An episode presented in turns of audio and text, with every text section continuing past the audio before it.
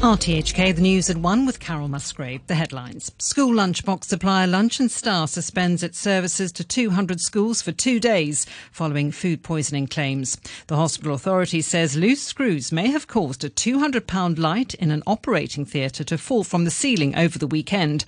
And the Hong Kong Red Cross appeals for further donations to help people affected by the earthquakes in Turkey and Syria. Lunchbox supplier Lunch and Star has suspended its supply of lunchboxes to more than 200 local schools today and tomorrow. One school in Qingyi said it was implementing a contingency plan of inviting parents and students to make lunch together at school. The principal of Yan Chai Hospital Chiu Tsang Hokwan Primary School is Augustine Chen. In the past 3 years of the epidemic, the food factories have been empty. If we give them time to resume operations, they may operate well. Our contract with Lunch and Star will be completed in around June and July. When this incident is over, we will retender. The school said it would not exclude Lunch and Star from re-bidding for the contract, but stressed that it selected its meal provider according to parents' preferences. The vice chairman of the Hong Kong Federation of Education Workers, Tang Fei, says it is difficult to make contingency plans in instances of school lunch suppliers suddenly stopping their services. He made the comment after Lunch and Star announced last week that it would suspend its supply of lunchboxes to more than 200 local schools today and tomorrow so as to thoroughly clean its production lines. That was after one school reported alleged food poisoning cases among students who ate Lunch and Star meals. Speaking on an RTHK programme, Mr Tang, who's also a lawmaker, said he wasn't aware of any previous halt in the distribution of meals. In fact, if such food safety incidents happen, there are really just two options available. Schools can order meals from nearby restaurants or ask other major lunchbox suppliers to help. Can other suppliers intervene immediately? I haven't heard of such arrangements before, but I believe they are able to do so, especially the major ones. I think it wouldn't be too difficult for them to add a few more schools. The hospital authority says loose screws may be the reason why a light in an operating theatre fell from the ceiling over the weekend. One staff member at United Christian Hospital was injured while checking the light. The authority's senior manager, Yun Pak Lung, said screws were also found to be loose on similar lights at 12 other theatres and that the rooms wouldn't be used until the screws are changed. He said the particular model, weighing around 200 pounds, has been in use for more than a decade. The light can move up and down, so as it is hung on the ceiling by the screws, they will become stretched. If you move it a lot, it may become a little loose. This does happen usually. So as part of the established procedure, we have annual checks, and if we find the lights are loose, we will tighten them again. The Hong Kong Red Cross is appealing for donations to help people in Turkey and Syria 2 weeks after devastating earthquakes killed more than 46,000 in the two countries. While Turkey has now ended rescue efforts in all provinces except those hardest hit, the Red Cross says it still has teams on the ground working in conjunction with the Turkish Red Crescent Society to help the millions of people left homeless. Karen Poon, the head of the SAR's International and Relief Service, told RTHK that the cold weather and aftershocks are complicating relief work.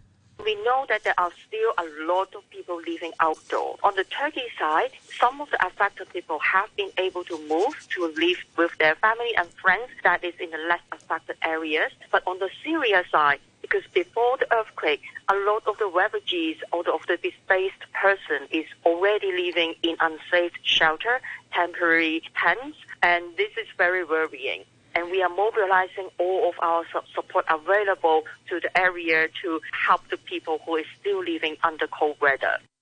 US Secretary of State Antony Blinken has announced a further $100 million of aid to Turkey following the devastating earthquake. After viewing some of the damage from onboard a helicopter, he told reporters it was less about search and rescue and more about recovery and rebuilding.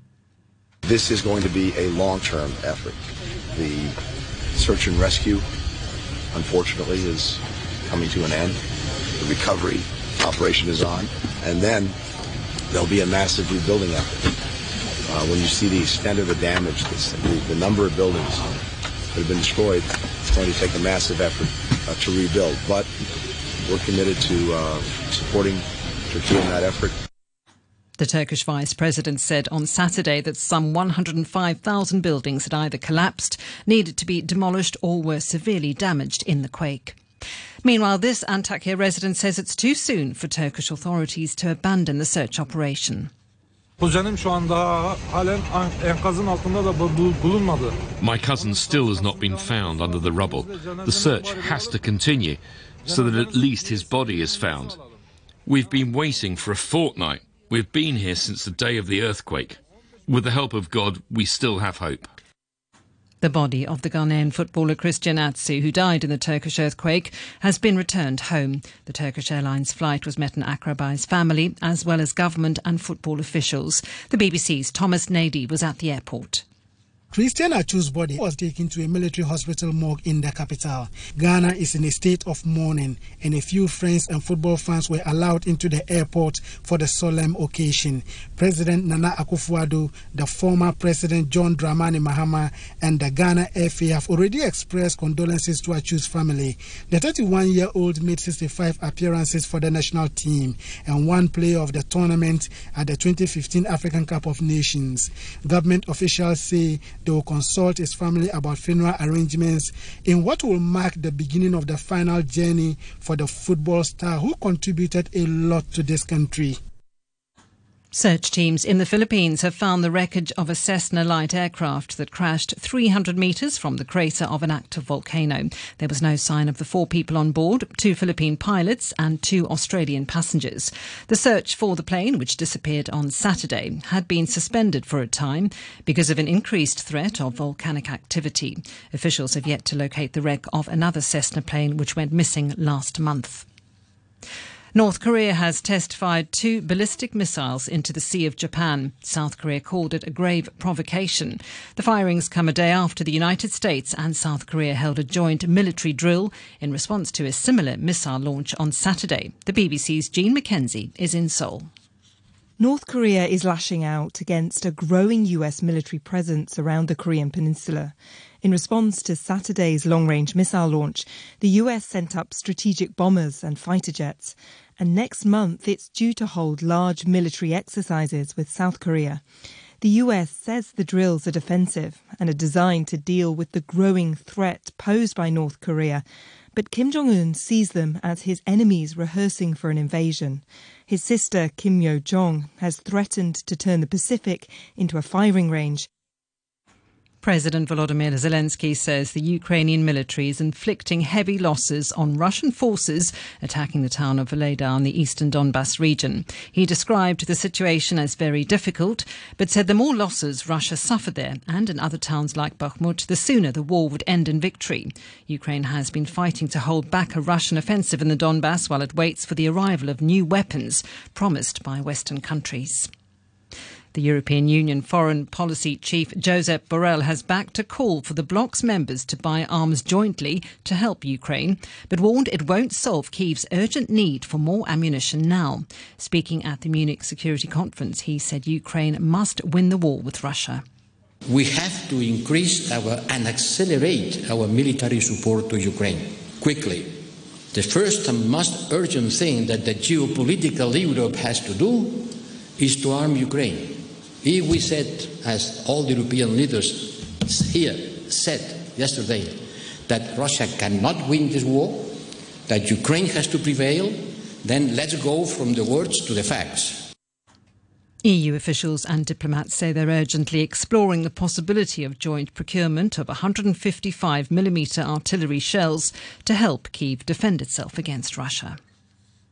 Rohingya community leaders in refugee camps in Bangladesh have warned that newly announced cuts to United Nations food aid will have devastating consequences. The BBC's Charles Haviland has this report. The stateless Rohingya, expelled from their native Myanmar in vast numbers since 2017, already face severe deprivation in their very basic camps in Bangladesh. Malnutrition is rife. Now the World Food Programme says donation shortfalls mean it must reduce each refugee's monthly food ration from $12 to $10 unless funds are quickly boosted. Rohingya leaders told the AFP news agency the cut would probably lead to more crime in the camps and worse humanitarian conditions, with women and children suffering the most. Burkina Faso has announced the official ending of the French military operation in the country. A month ago, Burkina Faso ended a military accord with Paris, under which about 400 French special forces were deployed to fight Islamist groups. This anti-French protester was glad to see their withdrawal. We really believe that in a few years, we won't even be talking about those bandits that are walking around on our territory. We are confident, and we're watching closely, that some locals and the French military that is being chased out do not work together to destabilize our fight against terrorism. To sport and the English Premier League, where Marcus Rashford fired Manchester United to a 3-0 home win over Leicester City. Rashford got 2 of the United goals. He's now scored 16 in 17 games since the end of the World Cup.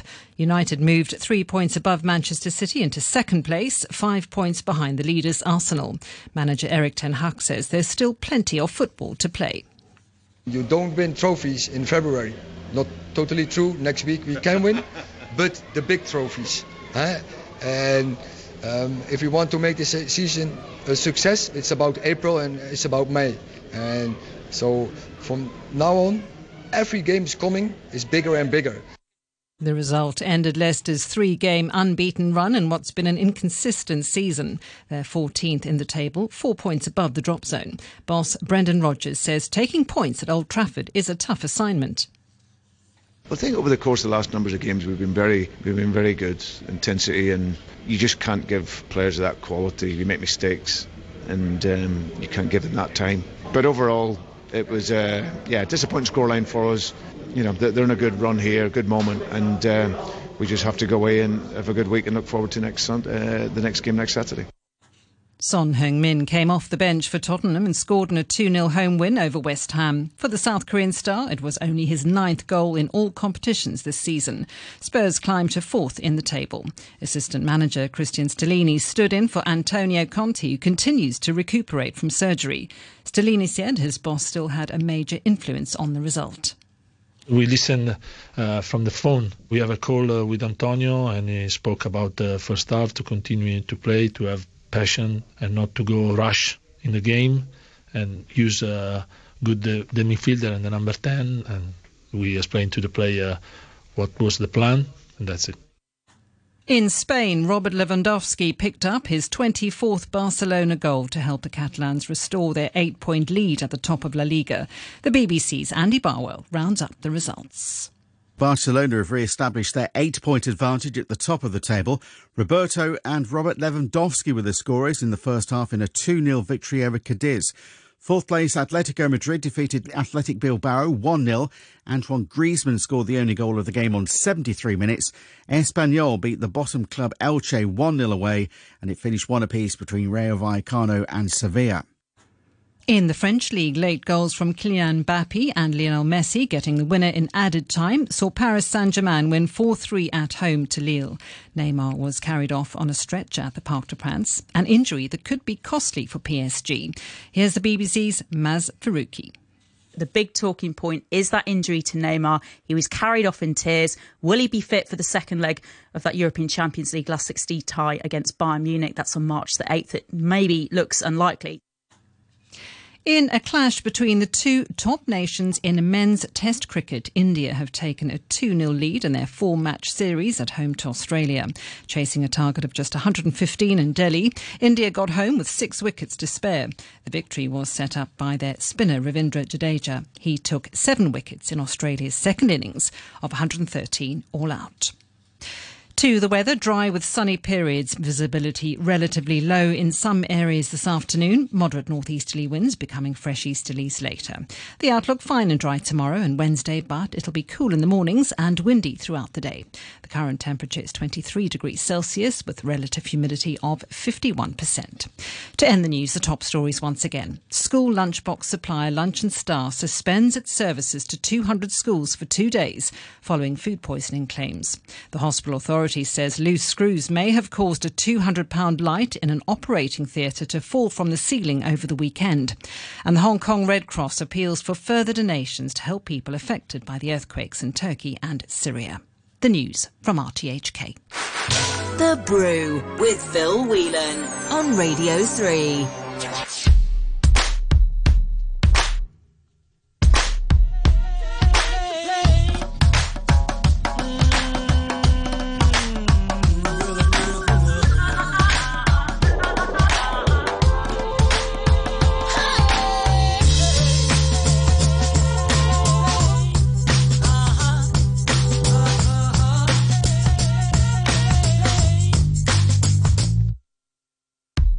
should have known better than to run through a ring of fire.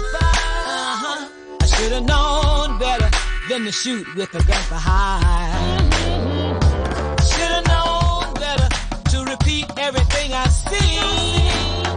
I should have known better, but now it don't mean a thing. Deep down inside.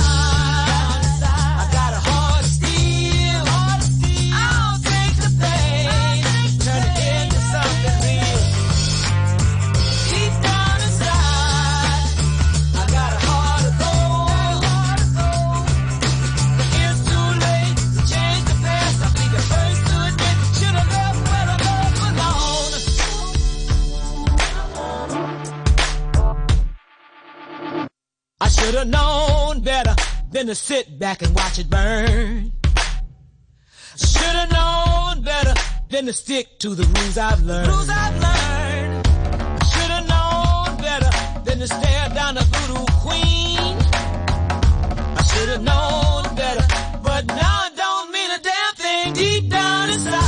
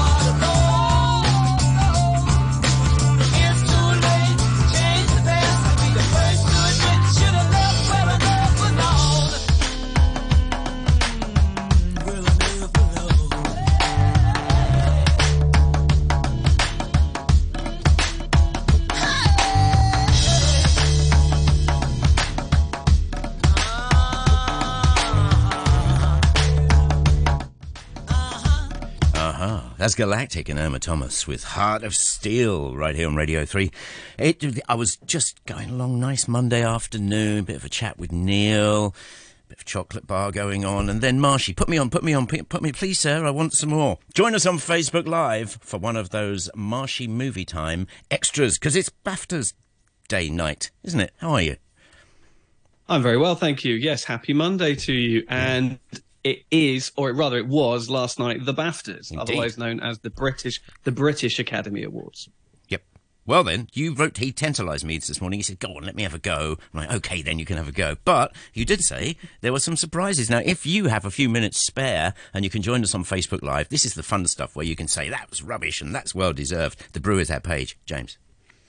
So the big story is that the big winner of the night was the German World War I drama All Quiet on the Western Front, which picked up 7 awards, including Best Film, Best Director, Best Adapted Screenplay, as well as Best International Film. This was a huge surprise. I mean, it had picked up more nominations than any other film, but still, it is incredibly rare for a foreign language film to win the big prize. It actually broke the record for the most number of BAFTAs ever won by a non-English language film. It won 7 on the night, beating Cinema Paradiso, which had won 5 way back in the 80s.